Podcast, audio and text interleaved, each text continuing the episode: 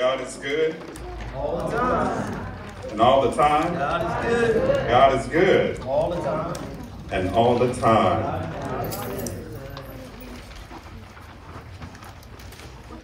Let us go to the Lord in the word of prayer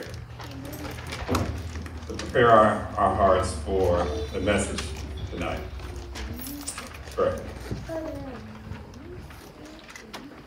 Father, you are the eternal wise God. And we thank you that as your creation, you have opened our minds and our hearts to truth. Lord, there are so many who are lost right now, who don't know you.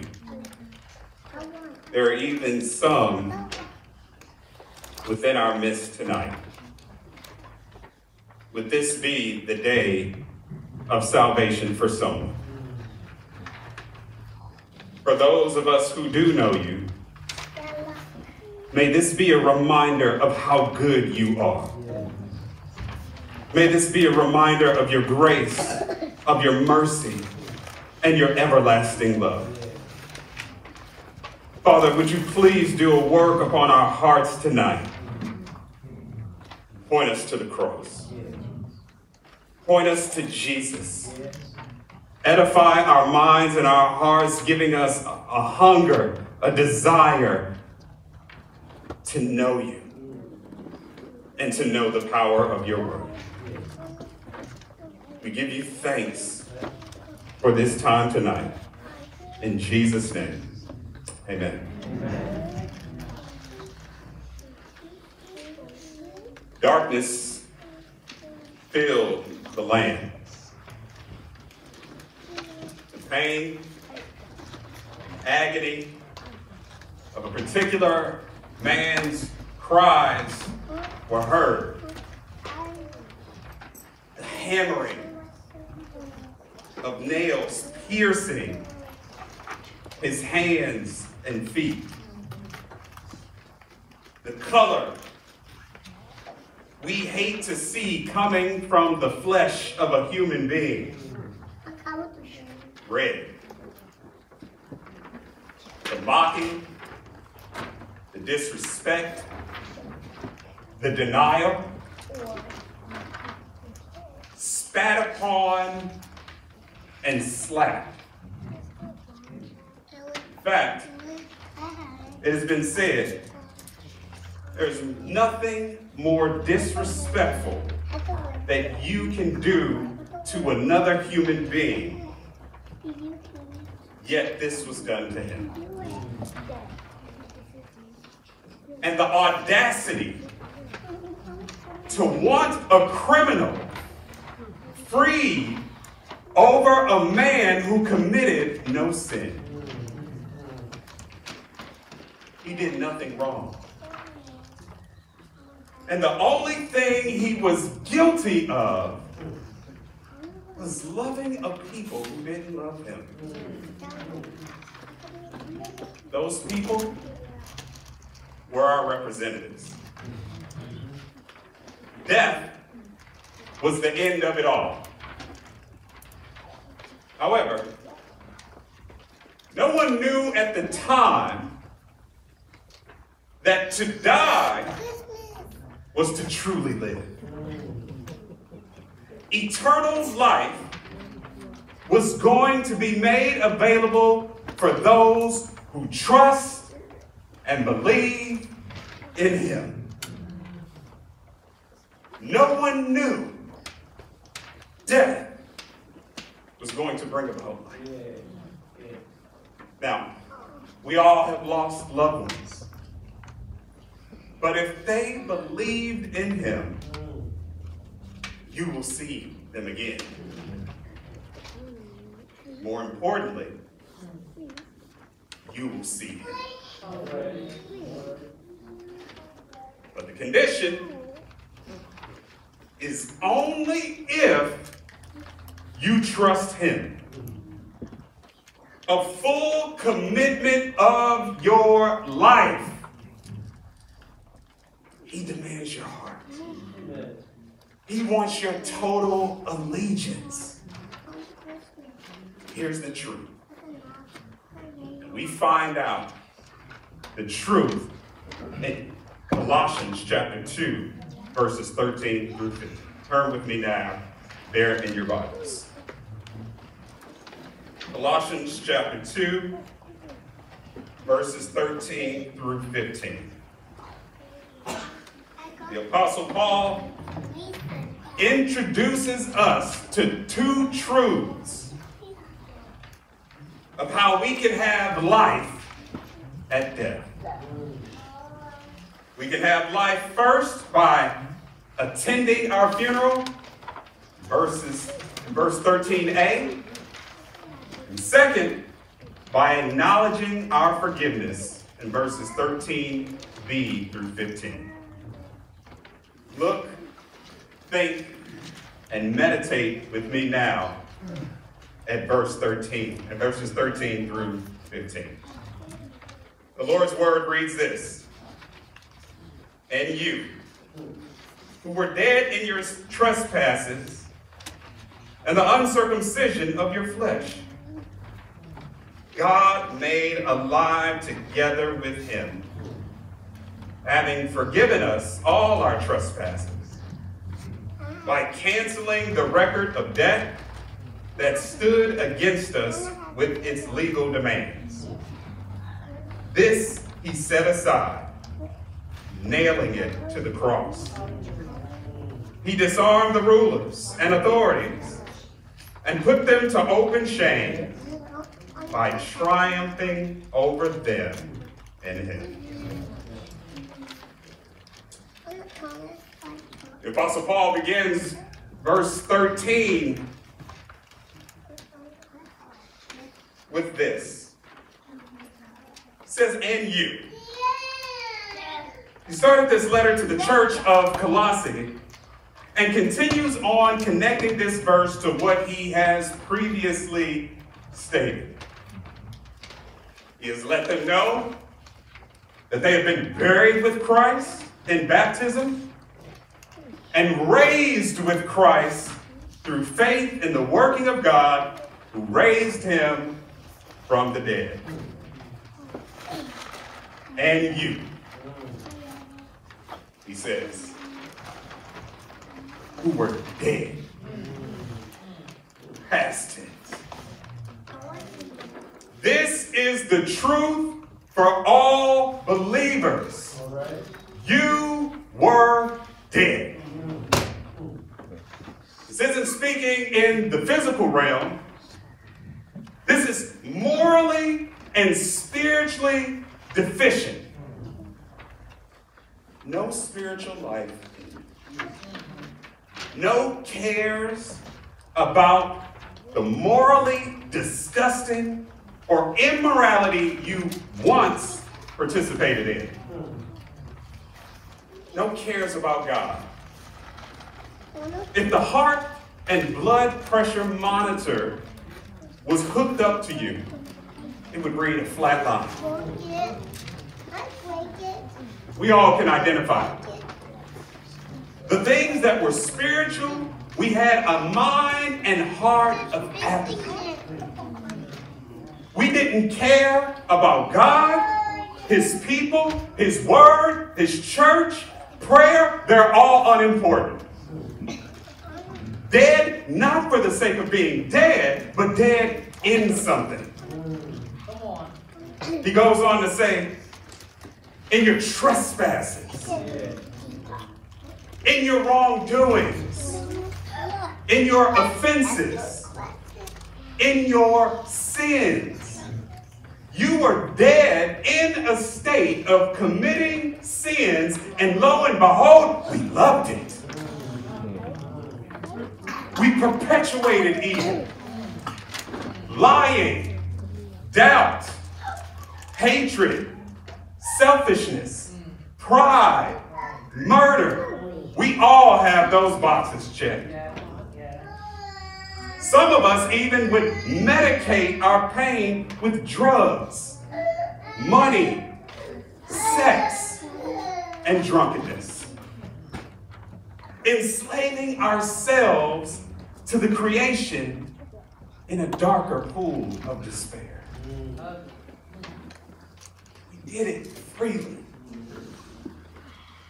But not only in our trespasses, but also and the circum- uncircumcision of your flesh. Now, circumcision served as a sign of God's covenant relation with his people. To be uncircumcised was a sign you were cut off from God's chosen people and regarded as covenant breakers. Uh, Apostle Paul says, when you are uncircumcised, you identify with the Gentiles. Gentiles came to be regarded by Jews as a term of disrespect and outside of God's love. This was the uncircumcision of your flesh. Now, sinful nature is often translated as flesh or the sinful impulses that dominates. This is who some of you and I used to be.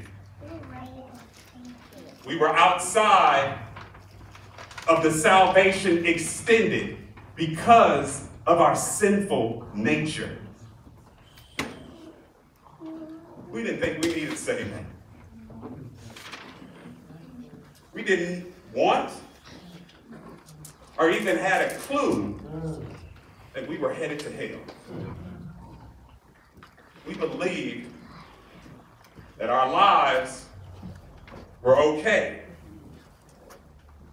Some of us used to be controlled by our sinful nature, and some of us are still controlled by it. Sad thing today is many people believe that they aren't dead. But let's say we go to a mortuary, and there are two tables with two dead people, one on each table.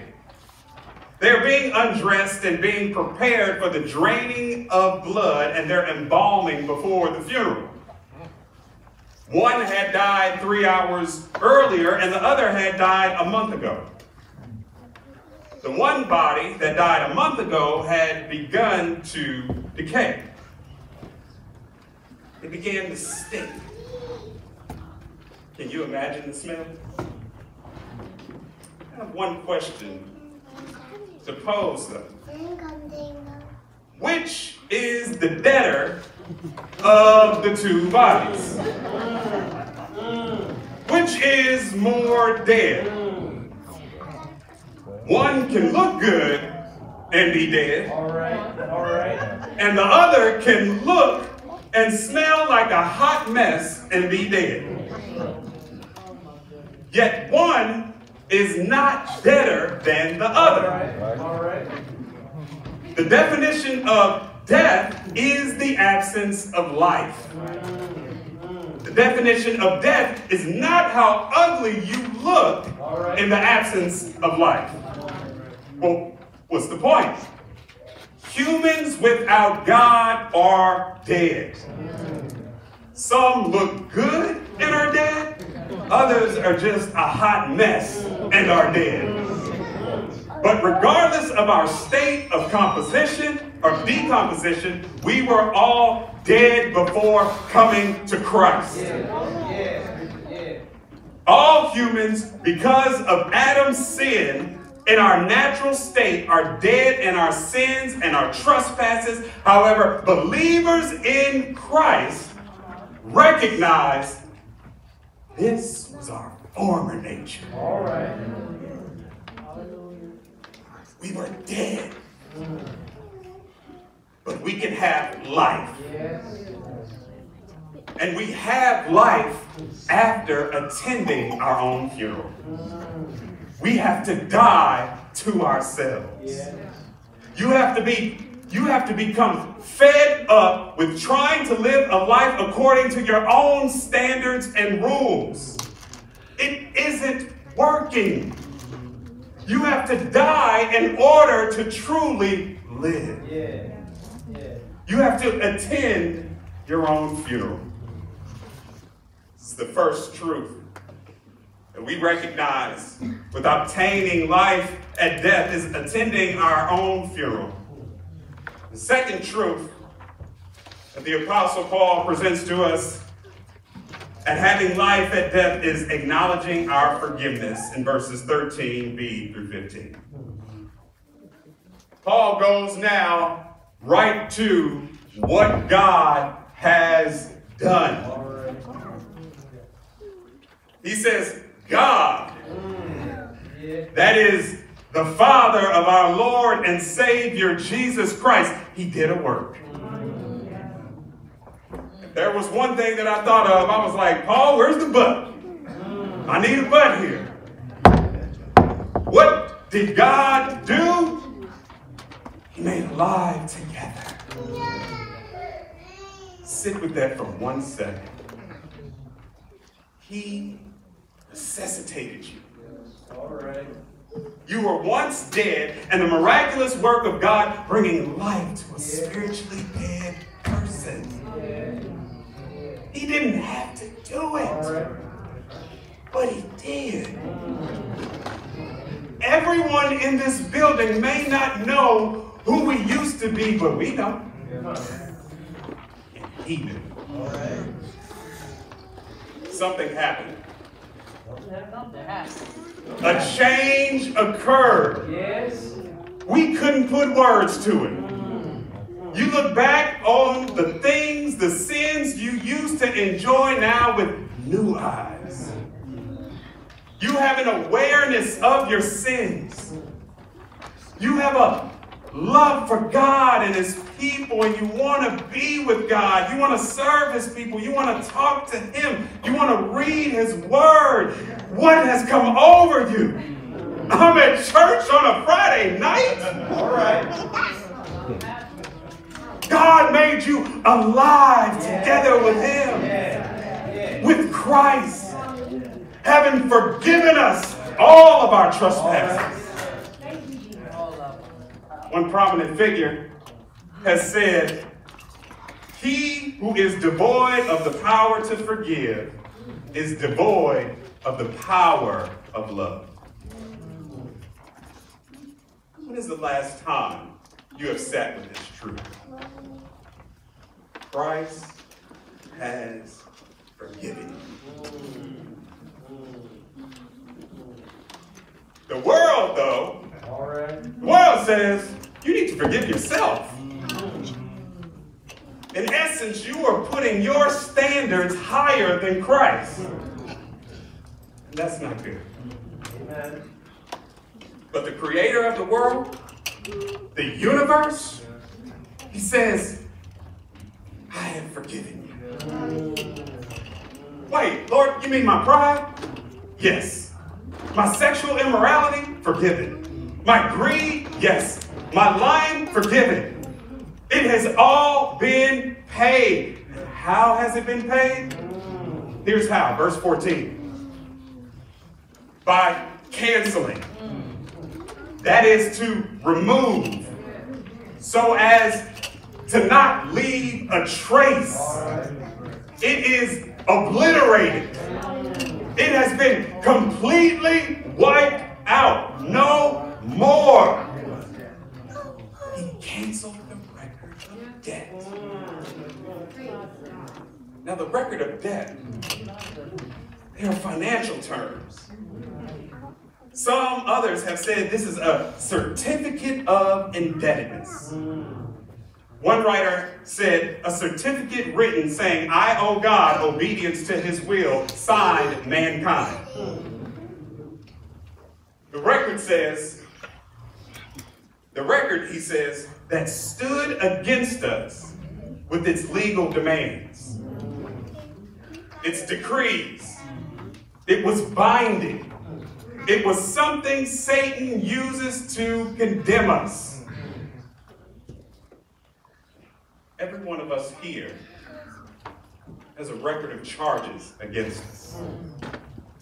All are in debt. We have failed to give God our all, Amen. our allegiance, our complete and total being. But here's the good news for Christians. This he set aside, nailing it to the cross. Which means hallelujahs all over here. This he set aside, nailing it to the cross. He took on the debt that we owed. He took on the weight of debt that we cannot pay back. And he nailed it. He fastened it to the cross. The cross was used for capital punishment. We were on death row. We owe because of our sin, and our debt continue to collect interest. And the sad thing is, for some of us here, it is still collecting interest. Some of us know the feeling of a mortgage or a car note and student loans. And we all want forgiveness. We want it to be canceled. We want someone else to take over these mortgage payments. However, credit lenders want to keep us burdened with the interest they know many can never pay back. Here's the thing. Satan wants us so burdened with our sins, knowing we cannot repay back the debt that we owe. But Christ has nailed it to the cross. In being nailed to the cross, all the hammering, all the drops of blood, all the tears, all the agony of being separated from the Father for an undeserving people, this is love. What grace! He didn't have to do it, but he did. We sin against him every day. This is grace upon grace, marvelous grace that God has made available to you today, complete and total cancellation of the debt that is owed because of our rebellion and disobedience to God. His death satisfied the wrath of God completely and fully. Forgiveness has been made available.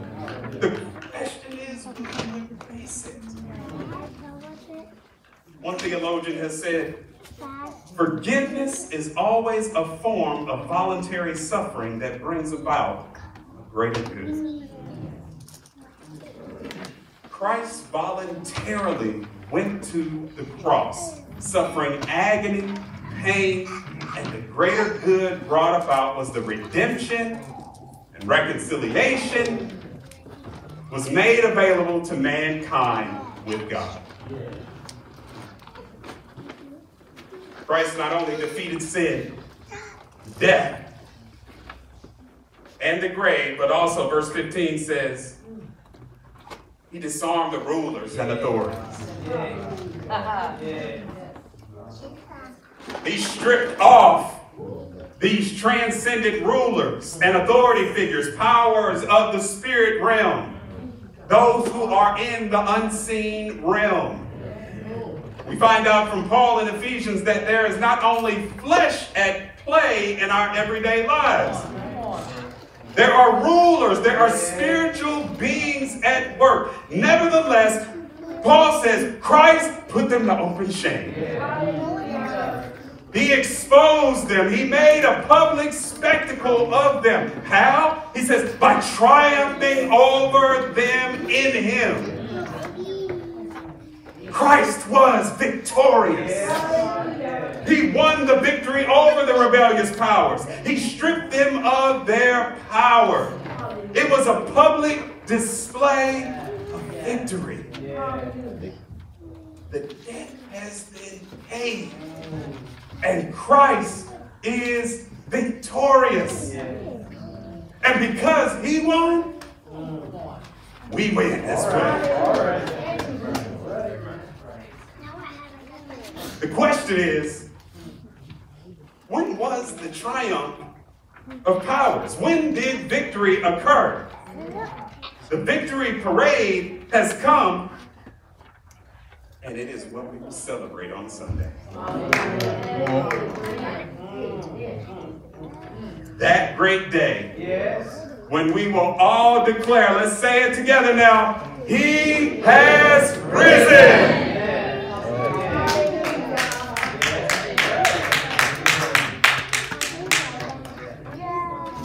Shown us two truths today. How we can have life at death. First, attending our own funeral by acknowledging his forgiveness. And we need to know and understand this truth. We need to know the truth. Why?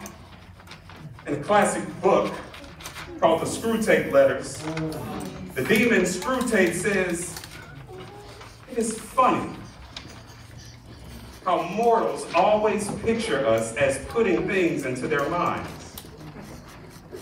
In reality, our best work is done by keeping things out. Do not leave today without recognizing these truths that has been presented. Do not reject this truth from your mind. Believers attend their own funeral. They recognized that they were dead, but something happened. A work done by Christ has brought God's forgiveness by nailing it upon the cross. Christ paid the debt we couldn't pay. And Satan doesn't want these truths to be placed in our hearts. God gave his only begotten Son so that you may have life, both spiritually and eternally. This life is available to you, to everyone here today, but don't wait because tomorrow is not guaranteed. Amen. Let us pray.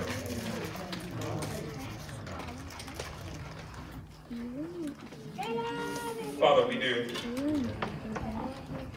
submit our lives to you.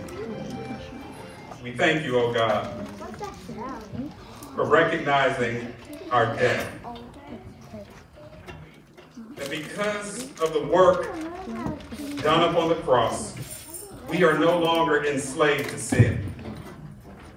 But you have changed us.